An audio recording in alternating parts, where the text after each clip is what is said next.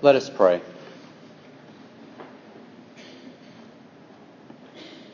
Lord, as we prepare now to read your holy word, as we allow this word to penetrate our hearts and to move us and to shape us, we ask that you draw our attention to you, that you uh, clear away our, our distractions, and that you allow us to just center on the message of your love and your grace that is found here in your word.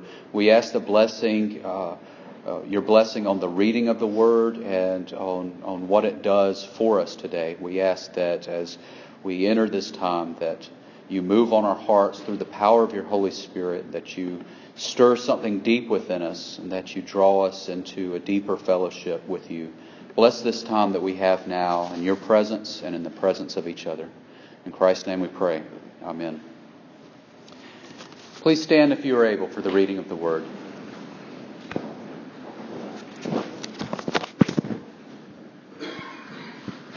Our scripture this morning comes from the book of Romans, chapter 8, verses 1 through 11.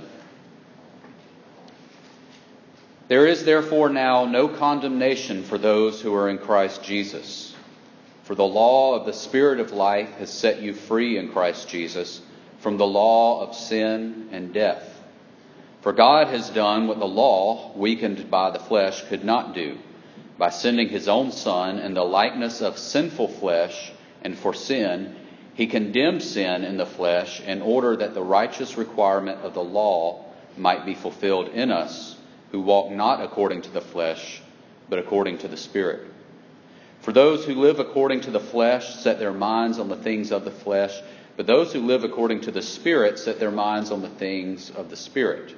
For to set the mind on the flesh is death but to set the mind on the Spirit is life and peace.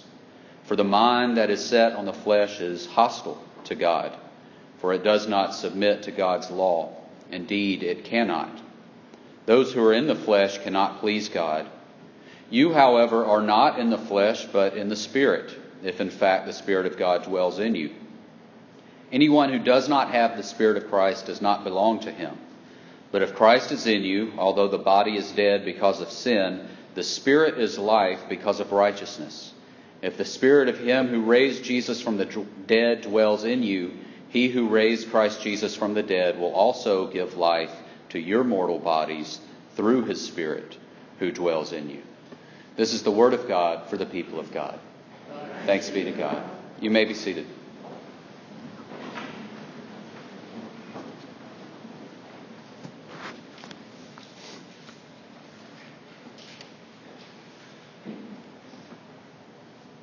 We are uh, continuing through this, this study on the book of Romans, and today we're on this eighth chapter, which to me is, is just one of the best chapters in, in all of Scripture. Uh, several series of sermons could probably be uh, written and preached just from this chapter alone.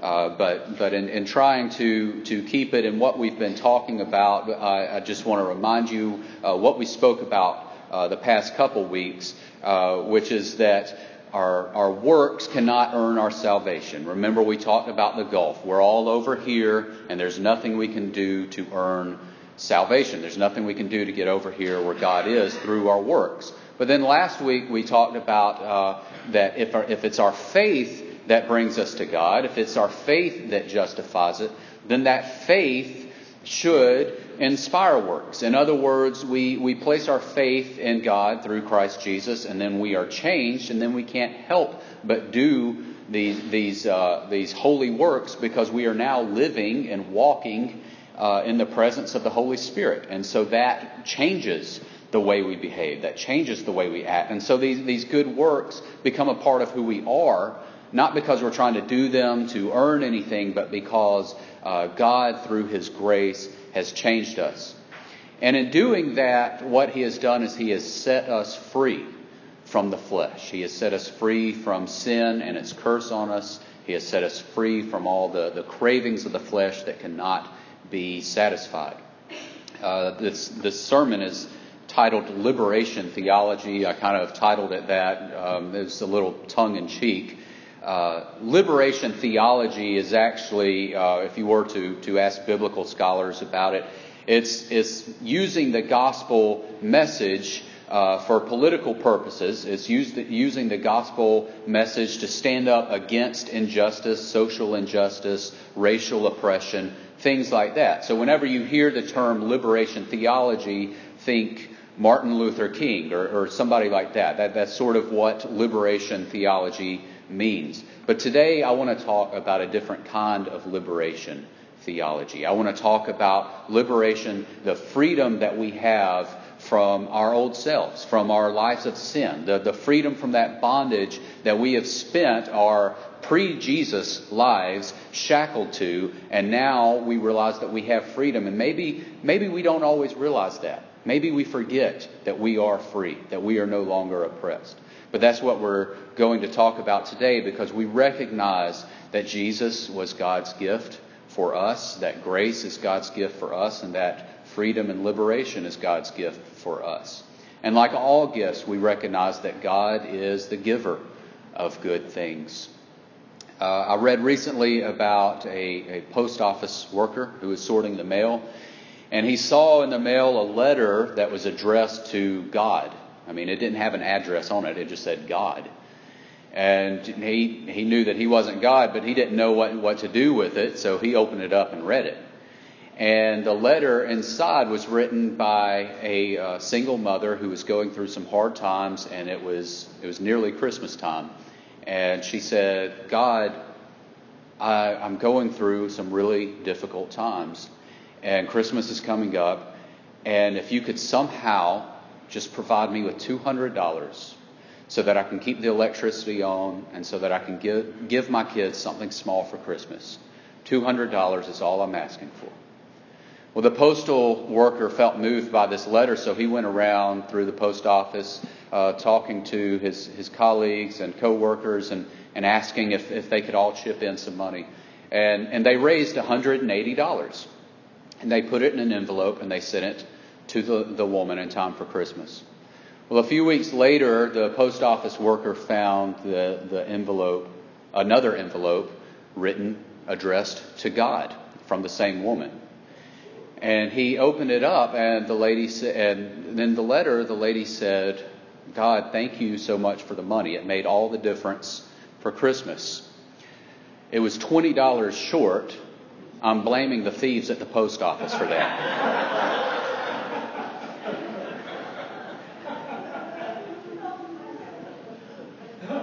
But she recognized that God was the giver of the gift that even though it came through human form, God was uh, the one who provided for her. And that's what we, we ought to do. We ought to recognize that God is the giver of all good things. And in doing that and reflecting on that, we want to uh, recognize the freedom, the freedom that we have over sin and its, and its oppression over our lives. You see, uh, grace is a gift that keeps on giving. It is a gift that gives throughout our life. We, we tend to think of grace as this thing that, that happens to us at the moment of justification or the moment we ask Jesus into our lives, the moment we commit ourselves to Him, the moment we come to the cross, whatever phrase you use for that. Uh, that's, we, we tend to think that that's when grace happens. When in reality, grace has happened all through our lives to lead us up to that point of justification. And after that point, grace continues to happen to us as God tries to move us on towards perfection. That's a, a, phrase that John Wesley, the founder of Methodism, used a lot. Moving on towards perfection. Talking about sanctification. After we come to Christ, after we commit ourselves to Him, grace continues to shape us. It is a lifelong journey. And, and we use that language in the church. We talk about our, our journey of faith because we realize that, that it's not like we're over here on this side and God's over here, and then just like that we jump over here, and then that's it. We know that it's a journey, and we go, we journey to heaven. We journey towards God. We journey towards perfection through the grace that is offered to us through Jesus Christ. Now, the reason Jesus can, can offer us that bridge, the reason Jesus can close that gap for us, is because he was both fully human and fully divine. It's as, as Paul says here, by sending his own Son in the likeness of sinful flesh and for sin, he condemned the sin in the flesh. You see, Jesus was born of God. He was, he was fully divine, but yet he became fully human. And that's why we have, he can bridge that gap. He's the only one who can bridge the gap between where we started and where we're going. Now, every Sunday here in this church, we say the, the Apostles' Creed. But there's another creed that is, uh, that is old. It's, it goes back to the fourth century uh, historical creed used by the church called the Nicene Creed. And some churches still uh, cite this every week, and it's in your hymnal. Uh, but in the Nicene Creed, it says that we believe in Jesus, who is light of light, very God of very God. He's begotten, not made, being of one substance with the Father, and by whom all things were made.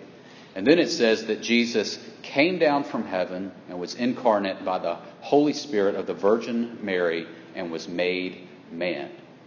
That is the confession that we believe Jesus Christ is fully divine and fully human, and that is why we have that bridge. Why us standing over here on the human side can come to God who is fully divine. Now, it's, it's a head scratcher because we say, how can a person, even if he is the Son of God, how can he be both fully God and fully man? That doesn't really make much sense. And, and it's something that is a mystery. It's something that we'll never fully understand. But the best analogy I heard from it was actually from a, a teaching assistant that I, I had at Emory a couple years ago who phrased it like this. I thought this was a wonderful analogy. He said, If you have a piece of bread with peanut butter on it, and you have another piece of bread with jelly on it, they're two separate things. One's peanut butter, one's jelly. But you put them together, and you don't just put them together, but you mash them together like this. And once you do that, you have a peanut butter and jelly sandwich that cannot be separated. Because if you pull it apart, there's going to be jelly on both sides, there's going to be peanut butter on both sides. So what you have is one thing that is it's it's got all the jelly and it's got all the peanut butter. And so when we talk about Jesus, it's the same thing. He's fully human and he's fully divine and he's in the person of Christ and it can't be separated. And it's because of that, because of that miracle, we have the bridge where we can go from over here, where we've been slaves to sin and slaves to the flesh, to over here where God is, who is holy and who is perfect. But before that, before we get to that point through Jesus Christ, we are in bondage. And I know last week I sort of shied away from the analogy of, of being slaves. I, I, used employed. I said uh, we're employed by God. But this week I want us to revisit the idea of slavery because that's what Paul is bringing up here. He says you were in bondage to the flesh and to the things of the flesh. And there's no other way to put it. Before we are released, before we are freed, we are in bondage. We are in bondage to the world, to all of its fleshly perils, and, and, and there's no escaping it unless we escape it through Jesus Christ. Richard Foster wrote a book a number of years ago called Money, Sex, and Power, and he talks about how without Christ we are, we are in some form slaves to money, sex, and power. And it may be that we try to dominate others with one of those, or we try to attain more of one of those, or maybe we, we just submit to others who dominate us with those. But either way, we're slave to it, to the, to the system of money, sex, and power. We, we are a slave to that system because we are living fully in the flesh without Jesus Christ. And even if, if you're like, well, I don't like money and, and I don't need power, and, and, and, and you just stay away from all of that stuff, but you don't have Jesus, you are still placing yourselves in submission to the system that is there, the system of the flesh. And people who are concerned about the future of, of our nation, the future of the world, we need to be concerned. But we need to also be hopeful and we need to expect and wait for Jesus Christ to deliver us because we have that hope in Jesus. And if we don't have that hope, then we are slaves to our fear. We are slaves to, to the power of men and, and women who lord it over us. But with Jesus, we know that there is something more. There is something much more than the fleshly constructs, the law of the flesh, and all the things that will bind us, that will empty us, that will rob us of our joy. We have freedom from that in Jesus. But He's the only freedom. It's just like the, uh, the, the cup analogy that I gave with, with the kids. There is air in the cup. The only way to get the air out is to pour water in. If we are slaves to the flesh, to the cravings of the flesh, to the systems of, of the fleshly world around us, the only way to find freedom with that, or freedom from that, is to let Jesus Christ come flooding in and replace it. We use the term asking Jesus into our hearts, and I know that sort of gives us a mental picture, but, but it's fitting. Because what we're doing, if we allow him in, is the other stuff doesn't have room. And Paul talks about the, G, the Jesus dwelling in us, the Spirit dwelling in us, the Spirit of Christ dwelling in us. And before Jesus left his, his disciples, he said, I'm going to give you a helper. He was talking about his Holy Spirit. And it indwells us. And if it indwells us, we, we aren't slaves to anything else. And I'll tell you why. Not in Romans, but elsewhere in the New Testament, Paul talks about the fruit of the Spirit. These are the things that are born in us when we have the Holy Spirit dwelling in us. When we live and move and exist in the Spirit and we walk in the Spirit, the fruits of the Spirit are born in us. We have joy, we have peace, self control, love, patience, kindness, and goodness. And anything that you are struggling with, one of those things can free you from it. What is it? What is it that we are struggling with? What is it that is in your life that you don't really feel freedom from? Are you dealing with depression? Because if so, the cure for depression is joy, which is found by living your life in the Spirit of Christ. Do you experience anxiety and worry? If so, then the, the cure for that is peace, which is a fruit of the Spirit, from living in the Spirit. Do you experience addiction? If you experience addiction of any kind, self control is the cure, and we can only find that, that pure self control through living in the Spirit. We can't do it on our own. We can't, we can't try to control ourselves. It's only walking in the Spirit that's going to give us that supernatural form of self control to free us from addictions if it's prejudice, if it's anger, if it's, if it's maliciousness that we're dealing with, love overcomes it. If it's our temper, self control overcomes it. If it's apathy, kindness overcomes it. If it's lust, goodness overcomes it. Anything that you struggle with, anything that you still feel oppressed by, bound by, living and walking in the Spirit will give you all the power you need to overcome it.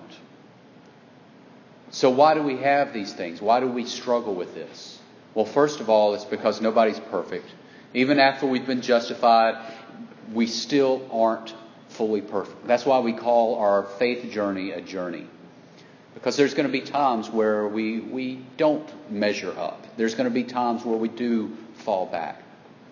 But I've got good news for that. Paul opens up this chapter by saying there is no condemnation for those who are in Christ.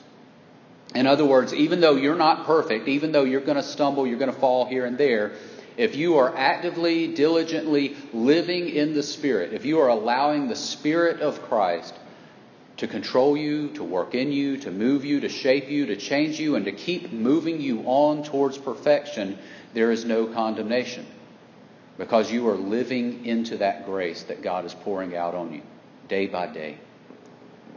Now, the other problem that we have, uh, the reason why we struggle with things, even though we've already been set free from them, is because we don't always realize we've been set free. They say that, that eating disorders uh, happen to people who, who are unable to see themselves how they really are people who have this one image in their mind of what they look like, when in reality, they, they don't look like that. And so it creates sort of this obsessive behavior. And it's the same way with us spiritually. We, we have problems seeing us the way Jesus sees us, the way God sees us. We have problems with, with we have difficulty seeing us as people who have already been set free. It's like a, a dog who has been chained to a tree his whole life, and then someone comes along and sets him free. But the dog is so used to being there, chained to the tree, that he never moves. He just continues to lay there by the tree. We do that. We're all guilty of that at some point, I think. Jesus Christ gives us the freedom from, from whatever sin longs to dominate us. Whatever that sin is that dominates us, He gives us freedom. But sometimes we don't even recognize it. John Wesley said, We're moving on towards perfection. It means we're not perfect yet. But if we are living and moving and, and finding our being in the Spirit of Christ, there's no condemnation. And we will continue that journey towards holiness because of the grace that He has given us. As we leave this morning, I, I want us all to, to ask ourselves what is it that, that we struggle with? What is it that we are struggling to find freedom from? Is our struggle an indication that maybe we're not walking in the Spirit like we should? Or are we failing to simply recognize ourselves as being free? Are we failing to recognize the freedom that Christ gives us every day and the power that He gives us to overcome all that fleshly stuff? Last week, I talked about the, the logo for the United Methodist Church, and the flame represents the Holy Spirit and it burning in our lives. And I asked you, how, how bright is that flame burning? I want to ask you the same thing again this week. Is it a little flicker? Is it an ember? Is it a flame that kind of comes in and out? Or is it a fire? How is the Spirit with you? How is your life in the Spirit? We are still in the season after Pentecost. The banner still hangs up over here. Fan the flame. The Holy Spirit longs to burn brightly in us. It longs to, to do away with everything else that tries to bind us and shackle us. The Holy Spirit is a gift given to us so that we can find perfect freedom. Let us claim it. Let us live in it. And let us move on together towards perfection. Instead of uh, closing with a prayer this morning, I, I want us to uh, recite the Nicene Creed together. If you pick up your hymnal, it is on page 880. Some of you may be familiar with this, and some of you maybe not. But it's a wonderful confession that, that we can share in together.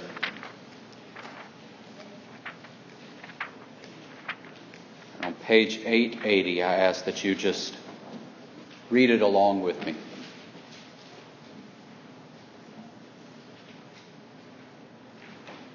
We believe in one God, the Father, the Almighty, maker of heaven and earth, of all that is seen and unseen.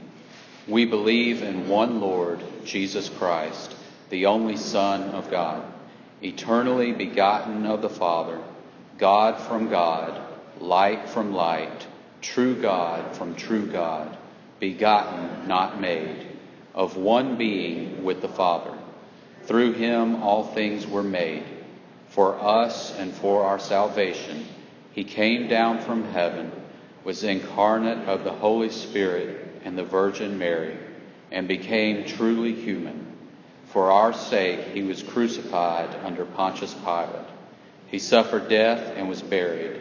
On the third day, he rose again in accordance with the Scriptures.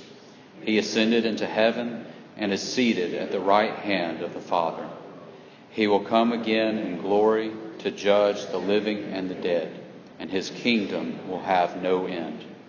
We believe in the Holy Spirit, the Lord, the giver of life, who proceeds from the Father and the Son who with the Father and the Son is worshiped and glorified, who has spoken through the prophets.